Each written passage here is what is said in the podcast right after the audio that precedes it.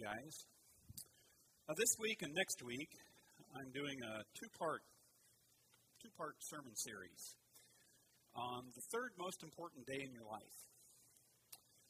Uh, you may wonder, well, if it's the third most important day, what's the first most important day? Well, the first most important day of your life is not your birthday. In our culture, we make a big deal out of your birthday. You go to a restaurant, they'll sing to you poorly and give you a free dessert. But uh, the most important day of your life is not your birthday, it's, it's your life day. It, it's not the day you were born, it's actually the day you were conceived. We don't talk about that much in our culture.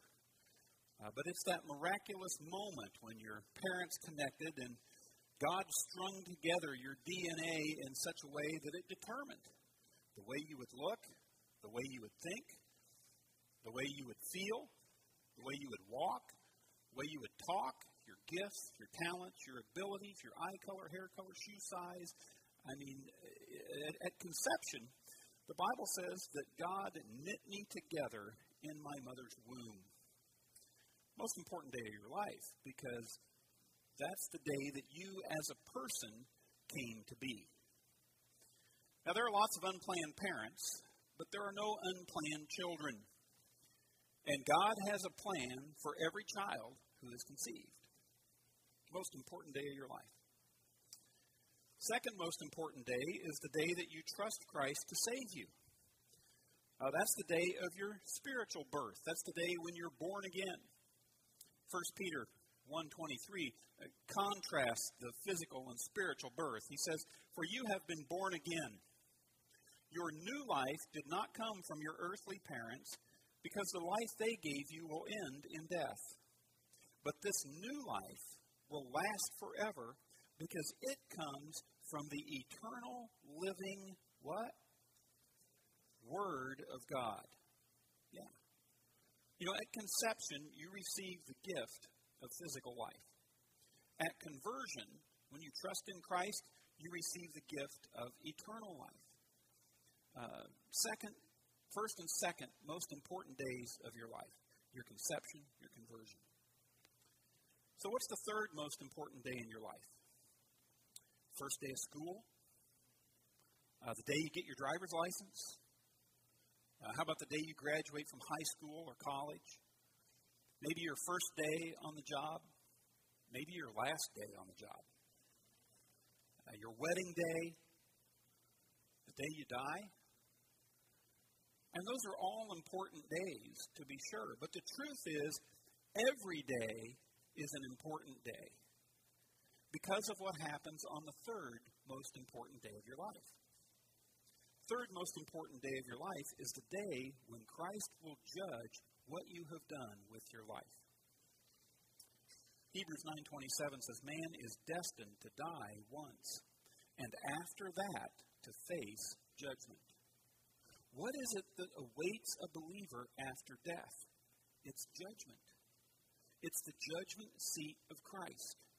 Uh, what, what is it that will determine your role and your responsibilities in heaven? It's the judgment seat of Christ. Your physical life begins at conception, your spiritual life begins at conversion, and for the believer, your physical and your spiritual life culminate at the judgment seat of Christ. The judgment seat of Christ is an extremely important day in the life of the believer. Now, heaven will be a wonderful place. Heaven is the hope of every believer.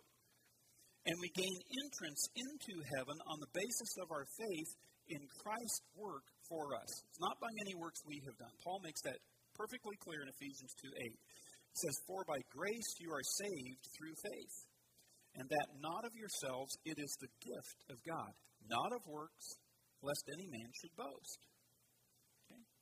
So in Ephesians 2 8 and 9, uh, the Bible makes adamantly clear uh, that we are not saved by our works. We are saved by our faith in Christ.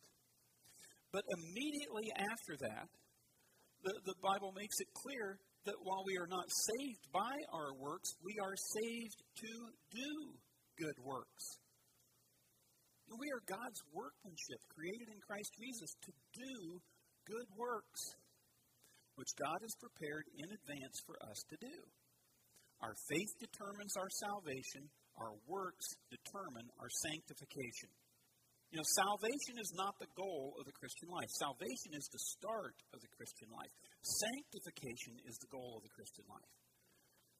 And Scripture plainly tells us that there will be a judgment of believers. Not simply a judgment based on our faith, not simply a judgment to determine if we're in or out.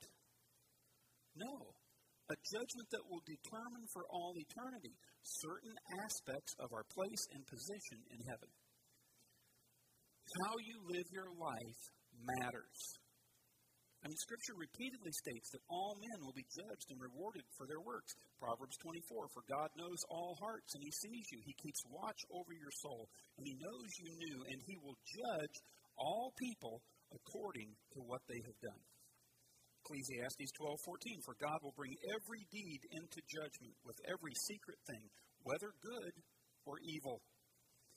Now, the unbeliever's works will be judged at the great white throne judgment. We find that in Revelation 20 12. It says, I saw the dead, great and small, standing before the throne, and books were opened. Then another book was opened, which is the book of life.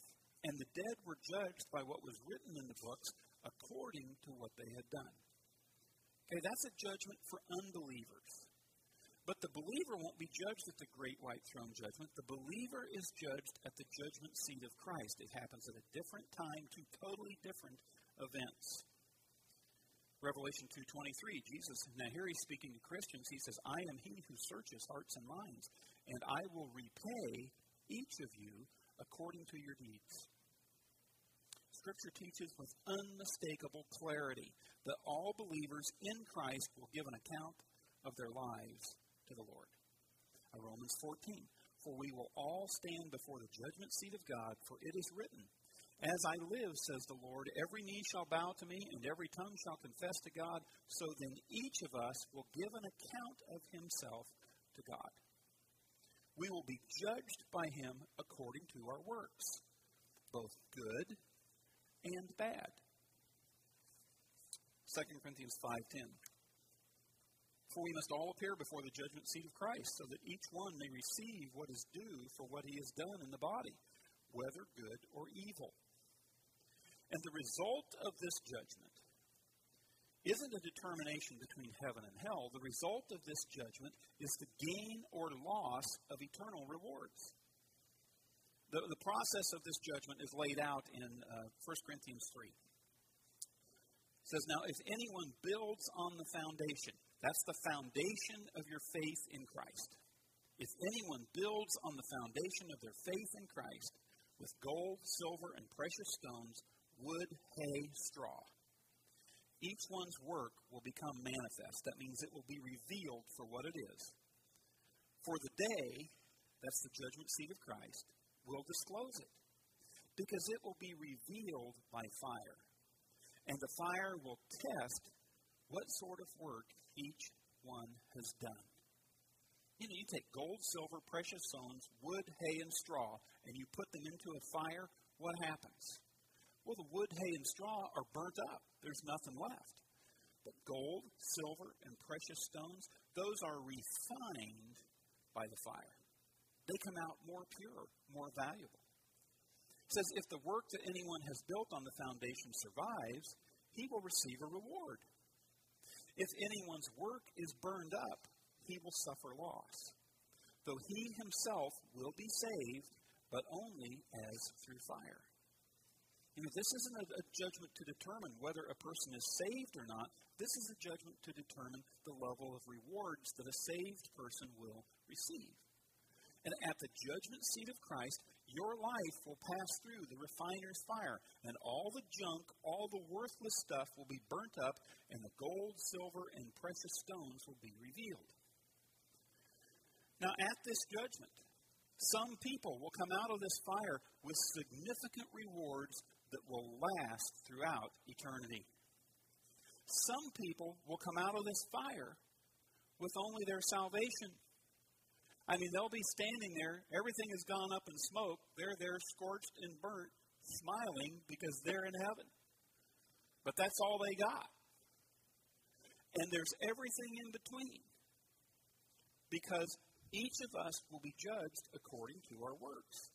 Now, God's Word treats this judgment with great sobriety. It does not portray this just as a meaningless formality. It's not just some going through the motions uh, before we get on to the real business of heavenly bliss. You know, Scripture presents it as a monumental event in which things of eternal significance are brought to light and things of eternal consequence go into effect. You know, each one's work will be judged. Now, our works are what we have done with our resources our time, energy, talent, money, possessions, the way that we have responded to every test, trial, tribulation, circumstance in our life. And the fire of God's holiness will reveal the quality of these works. And the fate of our works will be determined by their nature.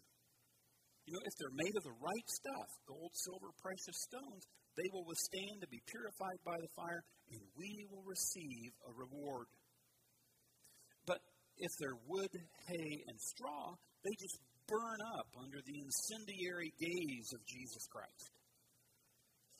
Now, next week, I'm going to talk to you about the difference between wood, hay, and straw, and gold, silver, and precious stones. But uh, this week, I want us just to focus on the idea of this judgment for we must all appear before the judgment seat of Christ, that each one may receive what is due him for the things done while in the body, whether good or bad. Now, as believers, we often fall into the trap of thinking that heaven is the cure all. Heaven is to fix it all for our problems. We think we can live life however we want down here. If we just believe in Jesus, then when we get to heaven, all the bad stuff is going to be forgotten and all the good stuff just gets better. But life and eternity are more complex than that. And the Bible doesn't let us off the hook that easily. In fact, the Bible clearly and repeatedly says that believers are going to be judged for their works, whether good or bad. Uh, there's a disturbing passage in Colossians 3:25 that says not only will they receive reward from Christ for their good works, but look at this. Anyone who does wrong will be repaid for his wrong, and there is no favoritism. Now, we struggle with this because if Christ has paid the penalty for our sin, and 1 John 1 9 says if we confess our sins, he's faithful and just to forgive us our sins and cleanse us from all unrighteousness. So, what's happening here at this judgment? Well, the judgment of believers by Christ is a judgment of our works. It's not a judgment of our sins. And there's a distinction between our works and our sins. Now, the commission of sin and the omission of righteous acts that we know we should do and don't do, both of those affect what happens to our reward at the judgment seat of Christ. You know, the sins contribute directly to the believer's suffering loss, a loss of reward and what we do as believers, both good and bad, will one way or another affect our eternity. Now, next week, I'm also going to talk about this issue of forgiveness. Uh, you know, if we're going to be prepared for the judgment seat of Christ, we've got to understand the, the process of forgiveness. And I'm going to cover that next week. Some of you are thinking now, why didn't I just come next week? But you need some of this foundation. Uh, there is a lot of misunderstanding and wishful thinking about our sin and about our works. Uh, we've come to believe that our works aren't important to God. We have fooled ourselves into thinking that whatever bad I do, God is simply going to nullify it or negate it in the end. You know, if I did something that was good, I'll get a little heavenly treat. If I did something that was bad, it's just going to be whitewashed and forgotten. But that's not what the Bible teaches.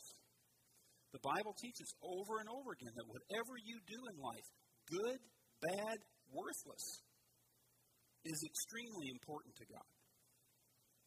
In Revelation 19, 7 through 8, says this. It says, The wedding of the Lamb has come, and his bride has made herself ready. It's time for the wedding. Christ the bridegroom, the church the bride. It's time for the wedding. Fine linen, bright and clean, was given to her to wear Fine linen stands for the righteous acts of the saints. Now, there's a couple of surprises in this verse. You know, we might have expected it to say that Christ makes the bride ready. It doesn't say that. It says the bride has made herself ready. We might have expected the fine linen would stand for the righteousness of Christ, or maybe for the righteous faith of the saints. It doesn't say that. It says the fine linen stands for the righteous acts of the saints. See, the, one reason why your good works matter is because you are part of the church. You are part of the bride of Christ. And your good works are contributing to the wedding gown that the bride will wear on the day she is presented to Jesus Christ. Now, that's just pretty amazing. Your works don't just count for you, they count for all of us in the bride of Christ. And when someone who's part of the bride of Christ doesn't do all that they are called to do by Christ, the bride of Christ gets cheated. The splendor of the wedding gown is diminished because we haven't done our part. You know, somewhere we've gotten uh, this erroneous idea that to God works is a dirty word. Or that to strive for rewards in heaven is an act of pride or selfishness. You know, we think we're being more humble when we aren't focused on rewards. We think it's a humble statement to say, oh, I'll just be happy to be in heaven. But these heavenly rewards aren't just about you. They are about the church and about the glory of Christ. And when you waste your life or squander your rewards and wind up standing at the judgment seat as if you've been saved by fire, it's not just that you lost your rewards, you have diminished the bride of Christ. It's not just that you get a little smaller mansion or maybe just a shack in the corner of heaven. No, the potential that God had for you, the good works that God has prepared in advance for you to do did not get done. And therefore, the reward is lost. The glory of the church is diminished. That's why what you do with your life is so important. Now, God condemns works that are done to try and earn salvation. God condemns works that are done to impress other people or to puff ourselves up. But God commends works, righteous works, done for the right reason. You know, it's not by accident that immediately after saying that our salvation is not by works, it's not by accident that Paul goes on to say, We are God's workmanship, created in Christ Jesus, to do good works. You know, salvation is a matter of God's work for man. The reward is a matter of man's work for God. And Satan loves for us to get those flipped. You know, one of the reasons why there's so much confusion on this is Satan loves for you to think that you must try to work your way into heaven because he knows you can't. He knows it won't work. And getting you to believe that you can work your way into heaven is Satan's way of keeping you out of heaven. But if you don't buy that lie, if instead you choose to believe in Christ, then Satan tries you to get you to think that your works don't matter. Because if he can't keep you out of heaven with the first lie, he can at least rob you of your reward and diminish the church, the bride of Christ, with the second lie. But the Bible says that God has a lifetime of good works prepared in advance for each of us to do. And God will reward us according to whether or not we do them. Now, this idea of God judging sin and rewarding good works fits in with the character of God. I mean, it's just it just fits the character of God. Now we kind of get the idea that a judge needs to judge sin but we don't understand that it is, it is honoring to God's character when He rewards us for when we do the right thing. Hebrews 6.10 says, God is not unjust. He will not forget your work and the love you have shown him as you have helped his people and continue to help them. It is honoring the character of God to see that he needs to give us these rewards because he's just. And the passage that follows there in Hebrews 6 tells us that, that if we're going to inherit God's promised blessings, we can't become lazy. We've got to be diligent to do our God given works. Now, Matthew 25 21, Jesus tell, uh, uh, tells us that he will say to some believers, not all, but to some believers, Well done, good and faithful servant. Now, it's significant there that he does not say, Well said. He does not say, Well believed. He says, Well done. You know, it's not just a matter that we can articulate the faith and speak the truth. It's not just a matter that we believe the truth. It is a matter that we have done the truth. Uh, the, the story of the judgment, of separation between the sheep and the goats. What separates the sheep from the goats is what they did and did not do with their time, their money, their possessions, what God had given them. 2 Peter 1.10 says, If you do these things, then you will never fall, and you will receive a rich welcome into the eternal kingdom of our Lord and Savior Jesus Christ. Peter says it's an if then. If you do these things, then you will receive a rich welcome into the eternal kingdom. I mean, that's just a powerful encouragement to the godly believer who has sacrificed in this life to prepare for the next. Uh, that's a promise that in heaven there awaits a great welcoming committee. There awaits a hearty, well done. But this welcome and reward is not automatic for believers, it's conditional. It's if, then. Peter says, if you do what the Bible says, then you will receive this rich reward. Now, our eternal destination, uh, heaven and hell, our eternal destination is determined by our faith. Our eternal station in either place is determined by our works. I mean, that's just how important they are. You know, my God given resources of time, talent, and treasure have immense eternal potential. Now, as evangelicals, we reject the doctrine of a second chance for unbelievers. We, we reject the idea that there is an opportunity after death to come to faith in Jesus Christ. We equally reject the idea that there's a second chance for believers after death. Uh, there's no second chance after death to make up for what we have and have not done. There's no second chance beyond this earth for the unbeliever to believe right.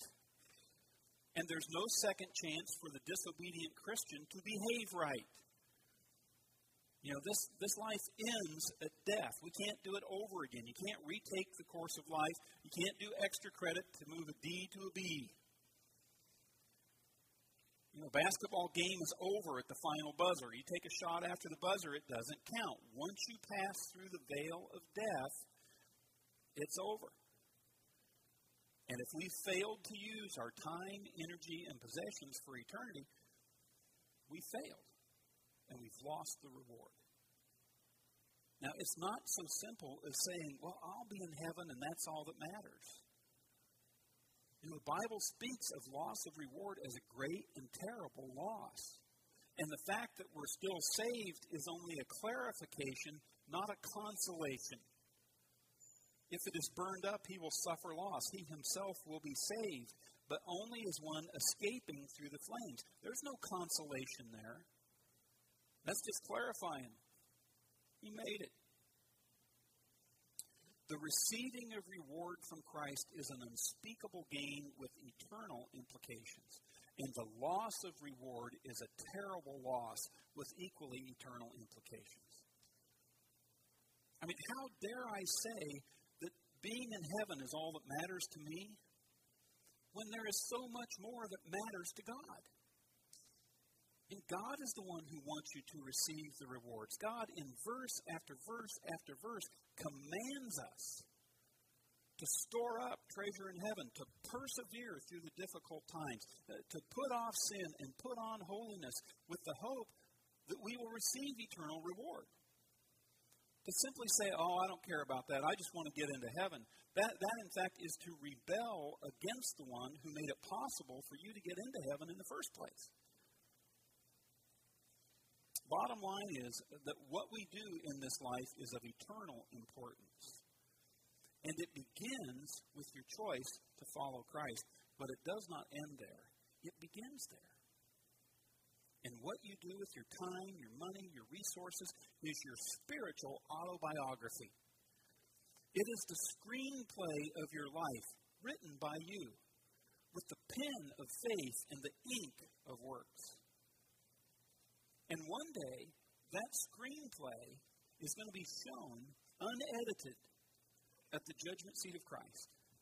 It's going to be shown in front of the angels and all the believers and Christ and God Himself. And when we see what we have done with our life in light of eternity, we're going to realize that even the little choices that we make every day were extremely important. And Scripture doesn't teach what so many of us seem to assume that heaven will transform us all into equal beings with equal possessions, equal responsibilities, equal capabilities. It, it does not say anywhere in the Bible that our earthly lives will be of no eternal significance. In fact, it says just the opposite. The Bible clearly tells us that in the new heaven and in the new earth, that, that those places will be populated and structured according to what has been done in this life. And we might hope that what happens at the judgment seat will just be of temporary concern to the judge, that, that all of the disobedience and the missed opportunities of this life won't make any difference. But think about it. You know, will God make everyone equal in heaven? Will God uh, overlook a life of selfishness and disobedience? And also overlook a life of selflessness and faith? Where's the justice in that? And the Bible says that's not going to be the case. We have been given fair warning that each of us will one day face a judgment, a judgment administered by the fairest and strictest judge in the universe. And how seriously we take this clear teaching of Scripture is demonstrated by how seriously we are preparing for that day. It's interesting. Three most important days of your life your conception, your conversion, and your judgment. And what's interesting about them is, is that you played no part in your conception. Most important day in your life, you played no part in it. You had no control over your DNA. You didn't get to decide when you would be born, where you would be born, how you would be born. You didn't pick your race. You didn't pick your looks. You didn't pick your gifts, talents, and abilities. You played no part in the most important day of your life. It was all done for you by God through your parents. Second most important day of your life, your conversion. Jesus Christ did all the work for you. You're not saved by what you have done or will do. You are simply saved by trusting in what Christ has already done for you. And yes, you must make the decision that your eternal destination is up to you. I mean, you can reject Christ and face an eternity separated from Christ in hell, or you can accept Christ and spend eternity with Christ enjoying heaven. The choice is yours. But the work wasn't done by you, it was done by Christ. If you've never settled your eternal destination, I'd encourage you to settle that matter today. I mean, everyone who calls on the name of the Lord will be saved If you've never done that, this is your moment. This is your day right here, right now. Now, the third most important day of your life, the judgment seat of Christ. It's different than your conception, it's different than your conversion. Because you get to determine what happens on that day. What happens on that day is not determined by other people. What happens on that day is not even determined by God. What happens on that day is determined by you. So, how do I prepare for that day? How do I get ready for the judgment seat of Christ? How do I make sure I hear, Well done, good and faithful servant? Well, we must study God's Word. We must study God's Word to find the directions for living. You know, when we find out what God wants us to be and to do, then we need to carefully plan our lives according to His Word and live life in light of that certain day of judgment. You know, a moment after we've died, we will know exactly how we wish we would have lived. But it'll be too late to go back and live it all over again. But God, in His Word, thankfully, we don't have to wait until we die to sort all this out. We can find out now what He wants us to do and how to store up for ourselves great rewards in heaven. You know, that's why we're gearing up to spend 40 days together learning how to discover for ourselves from God's Word what God wants each one of us to do.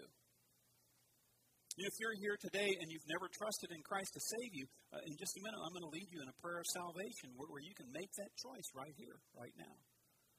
And if you're here today and you're already a believer, I want to encourage you to sign up for 40 Days in the Word small group study so that you can love God's Word, learn God's Word, and live God's Word so that you can receive eternal rewards in heaven.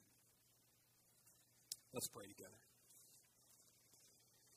If you're here today and you've never made the decision to trust in Christ as your Savior, I invite you just to follow along as I pray, just in the quietness of your own heart and mind. You don't have to pray this out loud. God, God will hear you. Just say, Jesus, I ask you to come into my life today. I believe that you are the Son of God. I believe that you died on the cross to pay the penalty for my sins. And I ask you to forgive me for all the wrong I have done and forgive me for all the right that I've failed to do. I accept you as my Savior. I receive your forgiveness. I receive the new life that you give to me. If you're a believer here today, I just invite you to pray. Say, Jesus, I thank you for the work of salvation that you've done in my life. I thank you for the hope of heaven that comes from trusting in you. I thank you for the promise that you will be with me, that you will empower me for whatever I encounter in life. Lord, help me to live my life according to your word. Help me to surrender my will to yours so that you can be glorified and so that I can store up treasures in heaven. Jesus, I don't want to be ashamed on the day of judgment. I don't want you to be ashamed of me on the day of judgment. I want my life to be a testimony of your grace. I want to reap great and rich reward for you. So help me to set aside my sin and help me to walk in your will and your word. In Jesus' name we pray.